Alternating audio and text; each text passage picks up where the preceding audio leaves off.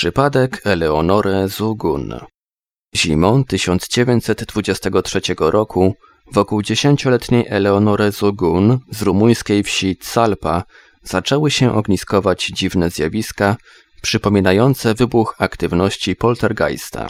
Wkrótce uznana za opętaną dziewczyna zwróciła uwagę zachodnich badaczy, a hrabina Wasiliko Zerecki otoczyła ją opieką w swoim mieszkaniu w Wiedniu. Prześladująca Rumunkę siła ruszyła w ślad za nią, a typowym przejawem jej aktywności stały się fizyczne ataki, pozostawiające wyraźne ślady na ciele dziewczyny.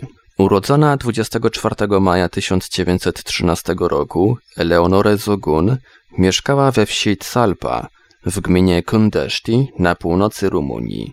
Jej historia rozpoczęła się w lutym 1923 roku, kiedy dziewczyna wybrała się w odwiedziny do babki zamieszkałej w nieodległej wsi Buchaj. Przemierzając drogę znalazła zgubione przez kogoś pieniądze, za które kupiła we wsi słodycze. Sędziwa babka Eleonore, którą uważano za czarownicę, słysząc jak wnuczka kłóci się z kuzynem o cukierki, powiedziała, że pieniądze na poboczu zostawił Draku, czyli diabeł, od którego dziewczyna nigdy się już nie uwolni.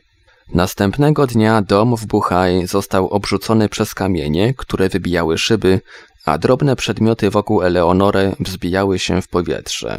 Jej przesądna babka uznała, że dziewczynka rzeczywiście została opętana i szybko odesłała ją do domu. Trzy dni później zjawisko powtórzyło się.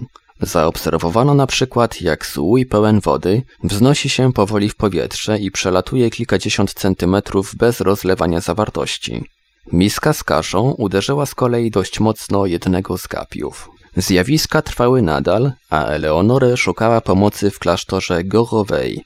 Po trzech tygodniach pobytu wobec braku postępów zamknięto ją w szpitalu psychiatrycznym.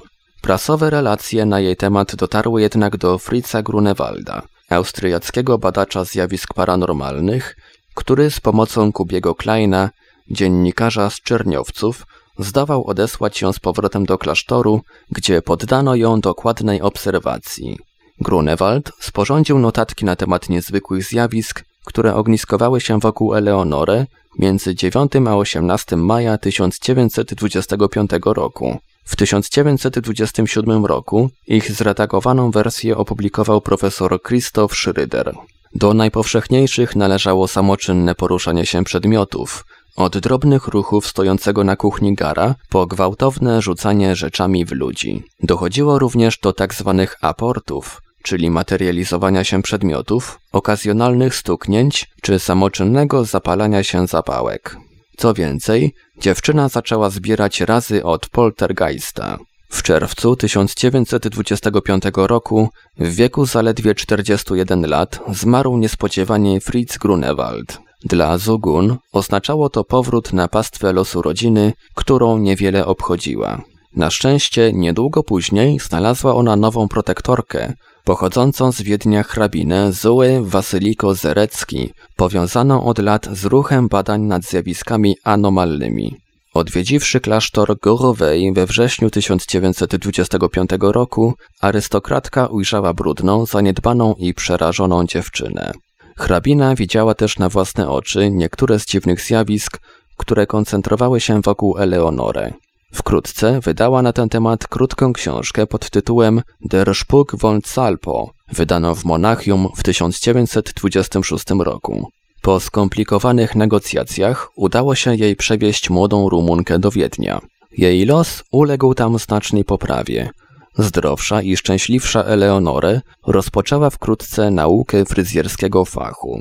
Choć jej stan psychiczny był stabilny, i nie zakłócały go okresy niepokoju, które zwykle łączy się z aktywnością poltergeista, dziwne zjawiska nie ustawały. Wasiliko Zerecki spisywała je w dzienniku dzielącym incydenty na kilka kategorii. Hrabina zwróciła też uwagę na coś, o czym mówili inni badacze poltergeistów. Unoszone przez siłę przedmioty rzadko kiedy widziane były w locie. Pojawiały się w powietrzu, choć nikt nie widział, jak podrywane są w górę. Zwykle spadały na podłogę, wydając przy tym głośny dźwięk, a w innych przypadkach zdawały się przenikać przez drzwi lub zamknięte szafki. Wasiliko Zerecki, z pochodzenia Rumunka, poczyniła w tej sprawie bardzo ciekawe i wartościowe obserwacje. Najbardziej interesujące były rzadkie przypadki, kiedy udawało się zaobserwować końcową linię lotu poruszających się obiektów. Pewnego razu weszłam do swojego pokoju i spojrzałam w okno. Eleonore stała za mną. Nagle zobaczyłam cień, który przefrunął powoli na tle okna, jednak nie prosto, lecz zygzakiem. Potem dał się słyszeć głuchy huk spadającego przedmiotu. Spojrzałam i dostrzegłam małe żelazne pudełko z nominem. Było zamknięte, ale niektóre kostki leżały na podłodze. Innym razem siedziałam z panem Kleinem przy okrągłym stole, podczas gdy Eleonore stała z boku z kotem na rękach. Klein spojrzał na nią ukradkiem i zauważył wyłaniający się za niej cień, który przesunął się na prawo, a następnie upadł pod stół. Było to cynowe pudełko, które stało wcześniej na umywalce w drugim pokoju. Sam cień nie miał wiele wspólnego z wyglądem obiektu. Myślę, że zagadkę tę najlepiej opisuje termin dziura w świecie, którego używam. Cytat zaczerpnięty z British Journal of Physical Research, tom pierwszy z 1927 roku. Niekiedy w otoczeniu Eleonore słychać było głuche uderzenia lub skrobanie w meble, znacznie rzadziej donoszono o głosach. Niekiedy przedmioty znikały, aby nigdy się już nie odnaleźć, inne wracały uszkodzone lub zniszczone. Najbardziej trwały charakter miały incydenty przypominające fizyczne ataki ze strony mitycznego Draku. Przelatujące przedmioty uderzały w Eleonorę, była bita, rzucana o ziemię przez tajemniczą siłę, wyciągana z łóżka i targana za włosy. Często też znajdowała wodę w butach. Jakby tego było mało, od marca 1926 roku incydenty przybrały na intensywności. Na ciele dziewczyny nieustannie pojawiały się ślady nakłuć, niekiedy znajdowano nawet wbite w nią igły. 30 kwietnia 1926 roku zjawił się w Wiedniu Harry Price, kontrowersyjny angielski badacz zjawisk paranormalnych, którego zainteresował przypadek Zugun. Podczas kilku wizyt w mieszkaniu hrabiny obserwował samoczynnie poruszające się w powietrzu przedmioty oraz ślady ugryzień i zadrapania, które pojawiały się na ręce i klatce piersiowej dziewczyny. Ponieważ Anglik uznał, że niektórych z zaobserwowanych zjawisk telekinetycznych nie da się w normalny sposób wyjaśnić, zdecydował się zaprosić obie panie do Londynu, gdzie Zugun miała zostać przebadana we współtworzonym przez niego Narodowym Laboratorium Badań Parapsychicznych.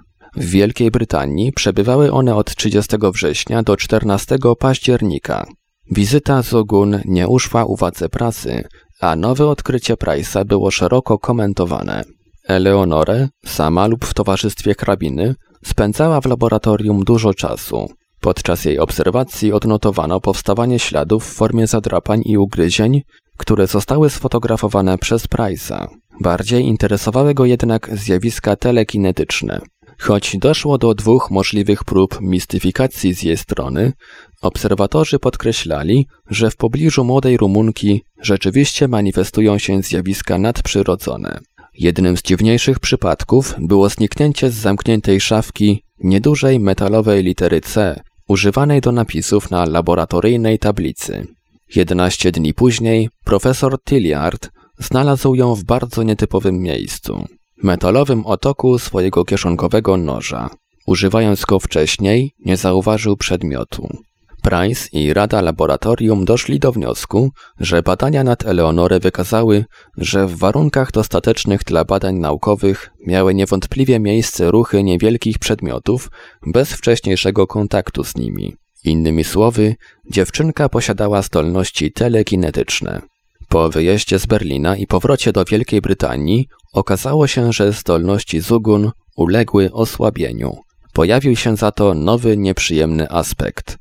Na jej skórze zaczęły pojawiać się ślady substancji przypominającej ślinę. Istniało kilka innych przypadków aktywności poltergeista, w tym jeden z Bristolu z lat 1761-62, gdzie na ranach ofiary nękanej przez zagadkową siłę znajdowano ślady cuchnącej substancji. Próbki rzekomej śliny z ręki i twarzy Zugun zostały przeanalizowane i jak się okazało, były one pełne mikroorganizmów, które nie występowały w ślinie dziewczyny. Aby sprawdzić, czy ślady na jej ciele zostały zadane z zewnątrz, dr Walter Kryner pomalował jej twarz i ramiona szminką. Przy badaniu odkryto, że w miejscach, w których znajdowały się ślady jej warstwa, była naruszona.